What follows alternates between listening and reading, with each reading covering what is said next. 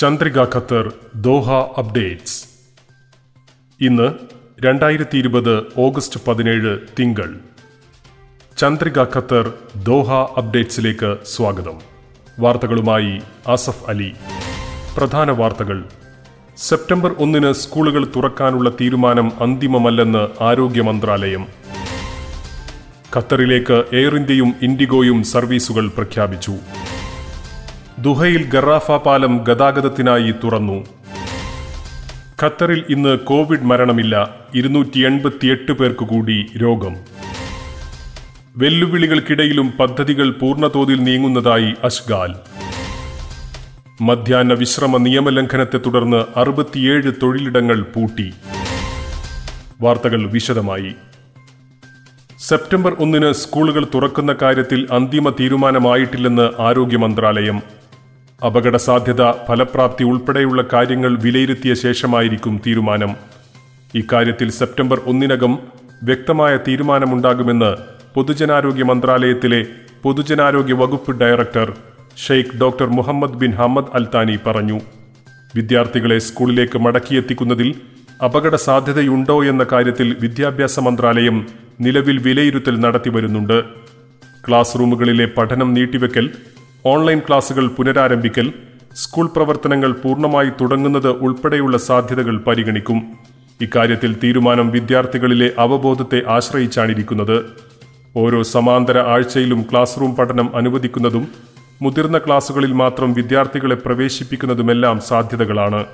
സ്കൂളുകളുടെ പ്രതിബദ്ധതയും അണുബാധ എങ്ങനെ ഒഴിവാക്കാം എന്നതിനെക്കുറിച്ച് വിദ്യാർത്ഥികളിൽ മതിയായ അവബോധവും സ്കൂളുകൾ വീണ്ടും തുറക്കാനുള്ള ഖത്തറിന്റെ തീരുമാനത്തെ സ്വാധീനിക്കുന്ന പ്രധാന ഘടകങ്ങളാണെന്നും അദ്ദേഹം പറഞ്ഞു. രാജ്യത്ത് കോവിഡ് വ്യാപനം തടയാൻ ഏർപ്പെടുത്തിയ നിയന്ത്രണങ്ങൾ ഘട്ടം ഘട്ടമായി നീക്കിവരികയാണ്. ഇതിന്റെ ഭാഗമായാണ് സെപ്റ്റംബർ ഒന്നു മുതൽ സ്കൂളുകൾ തുറക്കാൻ തീരുമാനിച്ചത്. വിദ്യാർത്ഥികളുടെ സ്കൂളുകളിലേക്കുള്ള മടക്കം മൂന്ന് ഘട്ടങ്ങളായി നടപ്പാക്കുമെന്നാണ് വിദ്യാഭ്യാസ മന്ത്രാലയം നേരത്തെ പ്രഖ്യാപിച്ചത്. ഖത്തറും ഇന്ത്യയും തമ്മിലുള്ള എയർ ബബിൾ ധാരണപ്രകാരം ഇൻഡിഗോയും എയർ ഇന്ത്യയും ഇന്ത്യയിൽ നിന്നും ഖത്തറിലേക്ക് സർവീസ് തുടങ്ങും.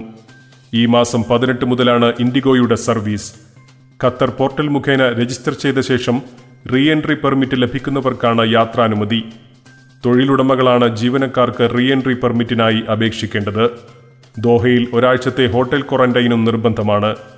ഡിസ്കവർ ഖത്തർ വെബ്സൈറ്റ് മുഖേനയാണ് ഹോട്ടലുകൾ ബുക്ക് ചെയ്യേണ്ടത്. എയർ ബബിൾ പ്രകാരം ഖത്തർ എയർവേസിനും പതിനെട്ട് മുതൽ ഇന്ത്യയിലേക്കും തിരിച്ചും സർവീസുകൾ നടത്തുന്നതിന് അനുമതി ലഭിച്ചിട്ടുണ്ട്. ഓഗസ്റ്റ് പതിനെട്ട് മുതൽ മുപ്പത്തിയൊന്ന് വരെയാണ് സർവീസ് കാലാവധി. എയർ ഇന്ത്യ എക്സ്പ്രസും ഖത്തറിലേക്ക് സർവീസുകൾ പ്രഖ്യാപിച്ചിട്ടുണ്ട്. ഇൻഡിഗോ ഈ മാസം മുപ്പത്തിയൊന്ന് വരെയുള്ള ഷെഡ്യൂളുകളാണ് പ്രഖ്യാപിച്ചിരിക്കുന്നത്.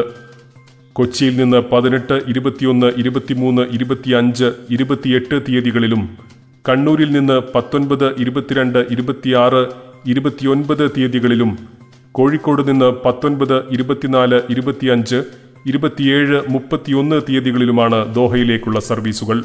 മറ്റു പ്രധാന ഇന്ത്യൻ നഗരങ്ങളിൽ നിന്നും സർവീസുകൾ ഉണ്ടാകും. ഇൻഡിഗോ വെബ്സൈറ്റ് മുഖേനയോ അംഗീകൃത ട്രാവൽ ഏജൻസികൾ മുഖേനയോ ബുക്ക് ചെയ്യാം. എയർ ഇന്ത്യ എക്സ്പ്രസ് കൊച്ചിയിൽ നിന്നും ദോഹയിലേക്ക് ഇരുപത് ഇരുപത്തിയേഴ് മുപ്പത് തീയതികളിലും കോഴിക്കോട്ട് നിന്നും ഇരുപത്തിയൊന്ന് ഇരുപത്തിയൊൻപത് തീയതികളിലും കണ്ണൂരിൽ നിന്നും ഇരുപത്തിയാറാം തീയതിയും സർവീസുകൾ ഉണ്ടാകും. ഹോട്ടൽ ക്വാറന്റൈന് ആദ്യ ദിവസങ്ങളിൽ വളരെ കുറച്ച് ഹോട്ടലുകൾ മാത്രമാണുള്ളത്. നിരക്കും ഉയർന്നതാണ്. എന്നാൽ മാസാവസാനത്തോടെ നിരക്ക് കുറവുള്ള കൂടുതൽ ഹോട്ടലുകളെ ഉൾപ്പെടുത്തിയിട്ടുണ്ട്. ദുഹയിൽ ഗറാഫ പാലം പൊതുമരാമത്ത് അതോറിറ്റി അഷ്ഗാൽ ഗതാഗതത്തിനായി തുറന്നു. ദുഹയിൽ ഇന്റർചേഞ്ചിലെ ഗതാഗത സിഗ്നലുകളുടെ ഭാഗങ്ങളും തുറന്നിട്ടുണ്ട്. നിശ്ചയിച്ച ഷെഡ്യൂളിനും ആറുമാസങ്ങൾക്ക് മുൻപ് തന്നെ പദ്ധതി പൂർത്തിയാക്കി പാലം ഗതാഗതത്തിനായി തുറക്കുകയായിരുന്നു. മേഖലയിലെ വാഹന ഒഴുക്കും ഗതാഗതവും സുഗമമാക്കാൻ ഇതിലൂടെ സാധിക്കും. വെസ്റ്റ് ബേ അൽമർക്കിയ മദീനത്ത് ഖലീഫ ദുഹയിലിൽ നിന്ന് ഗറാഫത്ത് Al Rayyan Al Gharrafa Al Rayyan പ്രദേശങ്ങൾക്കിടയിലെ യാത്രാസമയം തൊണ്ണൂറ്റിയഞ്ച് ശതമാനം കുറയ്ക്കാൻ പാലം തുറന്നതിലൂടെ സാധിക്കും. നാനൂറ് മീറ്റർ നീളത്തിൽ മൂന്ന് വരികളായിട്ടുള്ള ഇരട്ട കാരേജ് വേ പാലമാണ് നിർമ്മിച്ചിരിക്കുന്നത്. മണിക്കൂറിൽ ഇരുവശങ്ങളിലേക്കും പന്ത്രണ്ടായിരം വാഹനങ്ങളെ ഉൾക്കൊള്ളാനുള്ള ശേഷിയുണ്ട്. പദ്ധതിയിൽ ഉപയോഗിച്ച അറുപത് ശതമാനം വസ്തുക്കളും തദ്ദേശീയമായവയാണ്. കഴിഞ്ഞ ഇരുപത്തിനാല് മണിക്കൂറിനുള്ളിൽ ഖത്തറിൽ ഇരുന്നൂറ്റി എൺപത്തിയെട്ട് പേർക്കുകൂടി കൊറോണ വൈറസ് കോവിഡ് പത്തൊൻപത് രോഗം സ്ഥിരീകരിച്ചു. പ്രതിദിന കോവിഡ് രോഗികളുടെ എണ്ണം തുടർച്ചയായ നാലാം ദിവസവും മുന്നൂറിൽ താഴെയായി തുടരുന്നുണ്ട്. രാജ്യത്ത് ഇതുവരെ രോഗം സ്ഥിരീകരിച്ചത് ഒരു ലക്ഷത്തി പതിനയ്യായിരത്തി മുന്നൂറ്റി അറുപത്തിയെട്ട് പേർക്കാണ്. ഇന്ന് ഇരുന്നൂറ്റി തൊണ്ണൂറ്റിനാല് പേർക്ക് കൂടി രോഗം മാറി. കഴിഞ്ഞ ദിവസത്തെ അപേക്ഷിച്ച് രോഗമുക്തരുടെ എണ്ണത്തിൽ വർധനവുണ്ട്.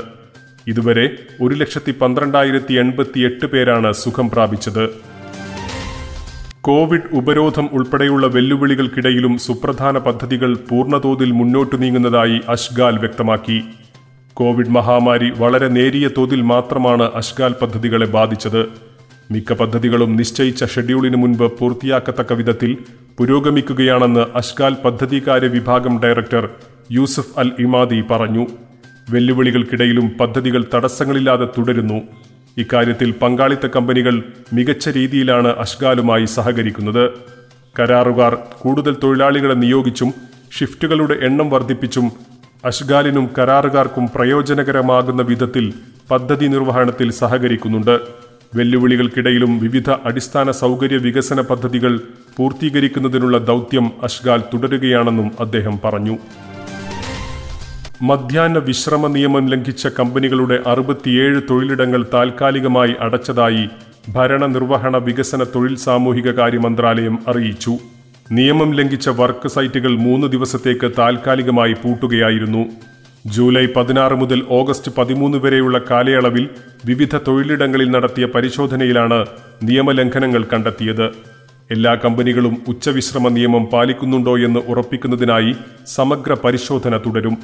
രണ്ടായിരത്തി ഏഴിലെ പതിനാറാം നമ്പർ മന്ത്രിസഭാ തീരുമാനപ്രകാരമാണ് വേനലിൽ മധ്യാഹ്ന വിശ്രമ നിയമം രാജ്യത്ത് നടപ്പാക്കിയത്. ഓഗസ്റ്റ് മുപ്പത്തിയൊന്ന് വരെ നിയമം തുടരും. സൂര്യപ്രകാശം നേരിട്ട് ഏൽക്കുന്നതിൽ നിന്നും തൊഴിലാളികളെ സംരക്ഷിക്കുന്നതിനായാണ് ജോലി സമയം ക്രമീകരിച്ച് നിയമം എല്ലാ വർഷവും നടപ്പാക്കുന്നത്. രാവിലെയുള്ള ജോലി സമയം പതിനൊന്ന് മുപ്പതിനുള്ളിൽ അവസാനിപ്പിക്കണം. പരമാവധി അഞ്ചു മണിക്കൂർ മാത്രമേ രാവിലെ ജോലി നൽകാവൂ. ഉച്ച കഴിഞ്ഞ് മൂന്ന് മണിക്ക് ശേഷമേ വീണ്ടും ജോലി തുടങ്ങാവൂ എന്നും നിയമത്തിൽ വ്യക്തമാക്കുന്നു. Chandrika Al Zaman exchange rate.